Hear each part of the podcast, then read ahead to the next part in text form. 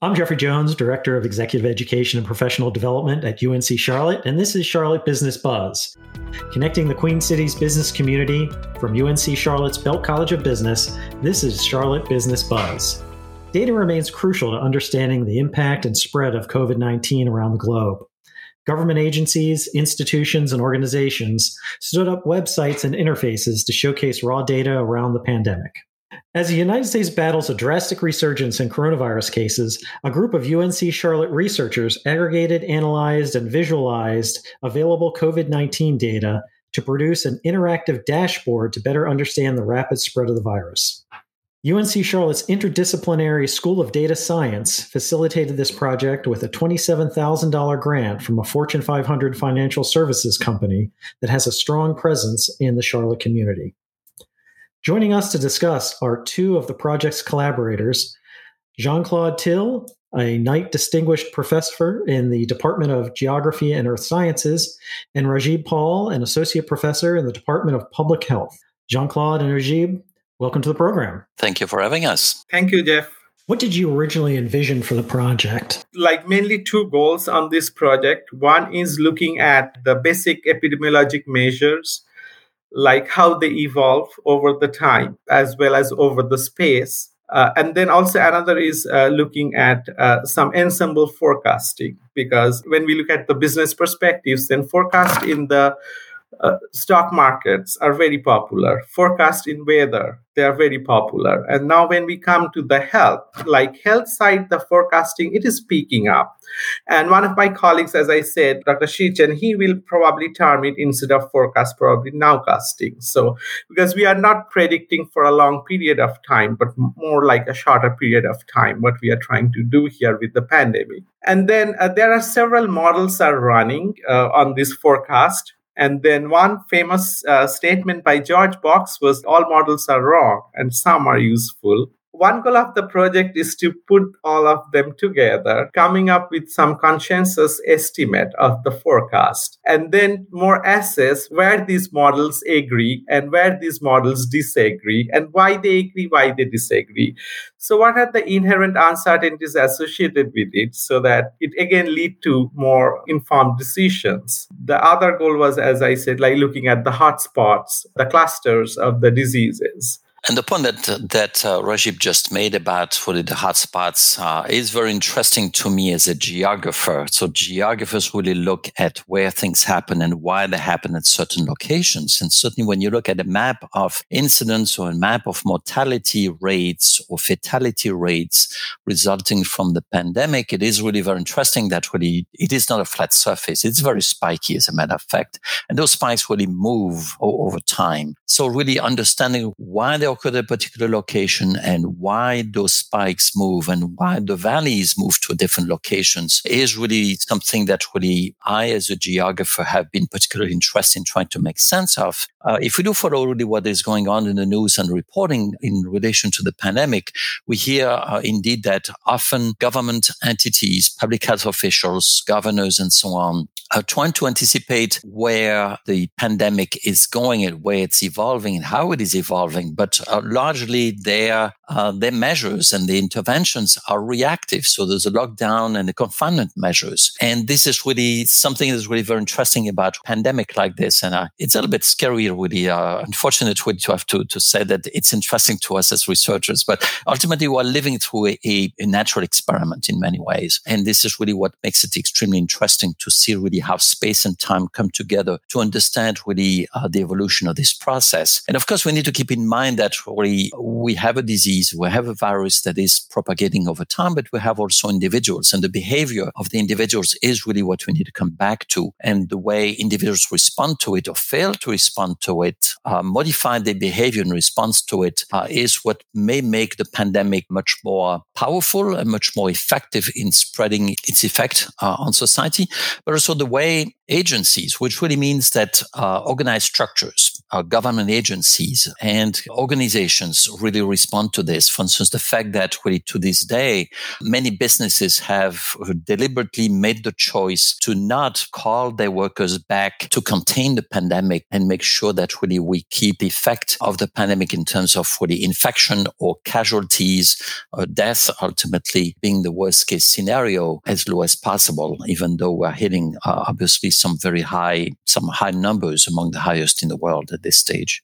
With each of the key researchers coming to this problem from a different perspective, in what ways were you able to collaborate in the creation of the dashboard? Yeah, one thing that I can say is really that this team, while it came together fairly quickly, really was very effective because it did cover really some of the core expertise that were necessary in order to move forward. I think that I certainly, given my own background, I would not have been able to work on this project alone. There are a lot of dimensions of it that really tie directly to public health. And while I have some knowledge of it, I certainly don't have a core expertise in it. And certainly I'm not a computer scientist. So certainly bringing together those very different facets to together, I think it has been a tremendously enjoyable experience and rewarding experience in terms of bringing it to fruition in a short amount of time. And really the students have been fabulous to work tirelessly really to develop a product that is extremely polished and effective in terms of conveying the substance of the message that we wanted to share with the community. What did you learn along the way as you developed the dashboard? If I talk about the data, the formats change every day and how the states how the counties were reporting that evolved and then we have to keep updates on those aspects when we are updating our website to make sure that we have our codes updated when our data sources get changed so that we don't stretch ourselves and i think our students also get that uh, important lesson through this work that data also has limitations now to understand what data can say and data cannot say and where we have to stop and how there is a lag when counties are reporting their numbers. If you look at in general, there are epidemiologic measures like incidence, number of new cases per day. But when you are looking at COVID 19, actually, it's very difficult to go with incidence because not all counties probably are reporting at the same time. So there could be a lag probably seven day moving average is a better measure. And then uh, less noisy the noise that you'd like to filter out the uncertainties that inherent in the data. And then it gives also like looking at a time frame how it would look like when you look at a data set over a seven day period and then you take an average. So uh, those type of different aspects that we learn from this data and then how to handle the data how to come up with meaningful uh, conclusions from the data, what data tells us, and where the limitations exist. What I would like to add to that as well is really not only we learn, but really this is something that we wanted to communicate. I remember that uh, to the public. I remember some of the early conversations we had about what time series did we wanted to report. Are we going to report the raw data? Are we going to transform? Are we going to use, I mean, we ended up reporting as well the, the, the seven day moving average. And we felt that it was really very important to do so because quite quite often when you listen to the, the news outlets on the web, on whatever, these, these are the raw data that are being reported for the most part. And I think some of that, while those are facts, the facts can also are subject to interpretation. And I think it's important to put them in proper context. Like Paul was saying, some agencies don't report the information uh, every day. So there is a little bit of a lag. So all of a sudden you may see a, a spike in the number of cases being reported, number of deaths being reported, or you may see a zero uh, incidence rate, which is actually just a result of the fact that the information is not necessarily reported instantaneously. Uh, so the seven day average, I think in itself is really very important to understand as a concept. Uh, and I think it's very important really to have a, a more smooth depiction of the reality, but more faithful depiction of that reality as well. In a way, you have the disease that lead to a certain number of infection, a number of uh, deaths. Then you have the reporting of the information. And ultimately, this is really something that is filtered by the human process of the testing, uh, the data collection, the assembly, the reporting, uh, and then there's us. And we basically wanted to sort of take abstraction of the entire process, really those steps that are taking place at the public health department or in some other agencies before being made available to us and before we report it. So that in itself is an important lesson. And I think it's important for anyone who wants to make use of data to understand that data is there. Data has errors as well. Uh, data can be delayed in the reporting. Data needs to be corrected sometimes, need to be cleaned up and so on. Uh, as a matter of fact, as of uh, a few days ago, we still discovered really some of the issues that we had since we have indeed at this point in time an automated process for um, capturing the information from our data sources. And we realized really there was some, some information that was not filtered properly, not properly vetted. And we do need indeed to go back with uh, looking our data and make sure that really, even if the data is corrected in our data sources several days after the official reporting date, that we capture this information. So the nature of the data is important. Understanding the data quality is essential if you want to make informed decisions. What did you consider on the other side of this? So we talked a lot about the data, the data sources, cleaning the data. And, and, so when you think about your options for presenting it or actually visualizing it and creating the dashboard look and feel, what considerations and learnings did you have as you were putting that together? If waking up in the morning, someone wants to see how their county is doing in terms of the infections rate, so that they get that answer handy. So when they open our website, the very default is uh, the state. And then uh, they can click on their county and then it will give them the seven day moving average. So they would be able to see whether the infections rates are increasing decreasing and where it stands. So how to communicate? It's not only like writing papers or publishing journal articles but here we are also trying to communicate in a way so that our community get help from these websites? Yeah, for, for us, it was ultimately very important to report the data, but also to communicate in a synthetic fashion. And that's why we communicate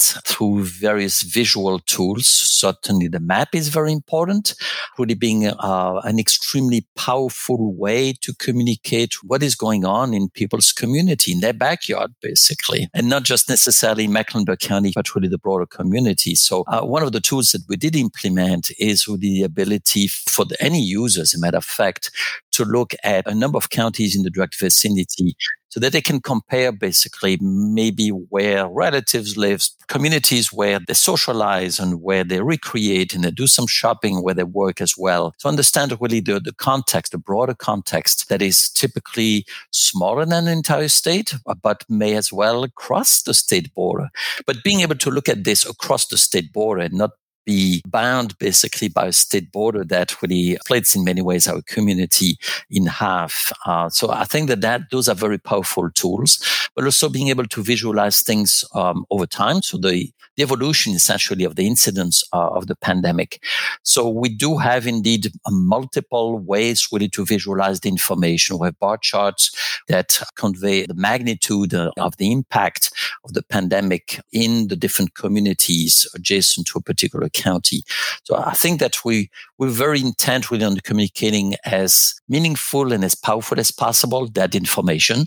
So now, as Dr. Paul indicated, we can look with our tool at the, the reality of the pandemic at the state level as well as the county level. You can zoom in and out. This may be quite revealing in terms really of the life experiences and the intervention that uh, local public officials may have put in place, but also the behavior, the differential behavior that residents of different communities exhibit in the face of, of this pandemic and the adversity that results from it. So, if you could extend or improve the dashboard in one way, how would you do that? Yes, uh, if I could, I definitely would add something in terms of the impacts that the pandemic has. And certainly there are some websites which often are separate really from uh, the reporting of, of the pandemic consequences from a, from a public health perspective, but basically uh, are meshed together information about the loss of income, the loss of jobs in the communities, uh, so that people can really visualize directly the relationship that exists between the severity of the pandemic from a public health perspective uh, and the impact on store closures, business closures, bankruptcy rates uh, in the community. And I think all of that would be extremely powerful tool, not just for the public officials, but also for the citizens. They will have a better understanding of the fact that really the pandemic is not just an issue that needs to be studied by public health officials, but also by policy decision makers, by the political uh, leaders uh, and ultimately by anyone who is in a position of leadership in the community, because indeed it is an event that has repercussions and implications throughout society. I think that really bringing together basically a, a broader set of causes and consequences uh, ultimately of all of this would be very, very interesting. And as the vaccination stage is underway right now, it is important to see the impact of the vaccination rates as this information becomes progressively available may have on the number of cases uh, that is observed, uh, including the death rates and mortality rates in different communities. We'll be right back with Jean Claude and Rajib in just a moment on Charlotte Business Buzz. UNC Charlotte has created the first school of data science in the Carolinas. Through a combination of research, industry, and community engagement, the School of Data Science is proud to offer the only data science bachelor's in the state and several master's programs, providing students with the educational opportunities to become innovative leaders in the field. Learn more at datascience.uncc.edu. Welcome back. We're continuing our conversation with Jean Claude and Rajib on visualizing the COVID 19 pandemic through data science. So I'm curious about how data science might be applied to help solve other complex, large scale problems in healthcare, business, or society. Can you speak to that a little bit? Yeah, data science is obviously a very intriguing perspective on doing research, I guess, for us as researchers, but also um, in terms of how that interfaces with society at large there's a profusion of, of data. And I think the ability that we have now, I guess with the tools that we have, not just to, to store the information, but also to tap into this information, to share it with the public and leverage that information to make the proper policy decisions, put in place the proper interventions, I think is really very important. And in a place like Charlotte, where we talk a lot about social mobility and upward mobility in the leg thereof, uh, certainly it is, uh, many of us are in a position to to, bring significant amount of knowledge uh, to this question and hopefully to help uh, resolve some of that issue and to develop some interventions. But ultimately, before putting in place some interventions, I think it's important to understand really the, the root causes of the problem and the multifaceted nature of what's lying underneath. And I think the data is extremely beneficial for that. So whether we're talking about social mobility or lack of affordable housing, a lack of mobility, all of those are extremely important. Or criminality, the fact that indeed we have some fairly significant hotspots of crime in certain areas. So having the data is really very useful, but ultimately being overwhelmed with the data is counterproductive as well. So data science is an approach to society and to the management of uh, our social relationships that can be extremely constructive in terms of identifying some meaningful answers to all of those problems. So yes, it is definitely much broader than certainly making sure that really businesses can operate more, more efficiently, more productively. But data science can work and can contribute to the greater good of society. That's a phrase of data science for social good. And I think that's really very important. We should not forget that's something that is, that is really very important. And certainly for us in academics, I think it is really very important to remind people that yes, data can be very useful in order to generate more income and more profit for the businesses, but it's also a way for the public sector, but also for businesses who have some consideration for the fact that they live and they operate in society and their own our long-term profitability is only conditioned by really the ability of that community to function uh, constructively, productively, and equitably. And data science can be extremely useful in that respect in many different areas, like I indicated. Rajib, what do you see for the future of data science? The future of the data science from the healthcare perspectives, then uh, it has been increasingly now used. Artificial intelligence. These days, the images are used extensively for uh, in healthcare, and uh, it is one of probably the invasive technique to know what's going on inside someone's body. And then the artificial intelligence play a big role when you are looking at. Uh, you create an algorithm to detect whether someone's tumor is benign or uh, like it's malignant And then if when you present that algorithm to a radiologist, when a radiologist use that algorithm, and then radiologists visually look at those images, then they can compare what the algorithm is telling them and what their decision is. So it leads to a more confidence in the decision probably more accurate decision making. So uh, data science definitely play a big role here. If you look at stock markets, the predictive models are used extensively. In weather and climate, like where you can go and then you just put your zip code and then you can see what are the predictions, what are the chances of rain, chances of snow. But we do not have as such created those type of platform for whether the predictions of influenza predictions of infectious diseases. These is, are like a new area and then it's evolving. So definitely data science will play a big role here. And i would definitely emphasize more on the predictive modeling side. That would certainly be interesting to be able to predict influenza and other diseases like we see uh, the weather forecast for the day. What, do you, what is UNC Charlotte's role at the forefront of the the future of data science? So, if we look at the, the role of UNC Charlotte, then as a faculty member, we address this is in through our teaching.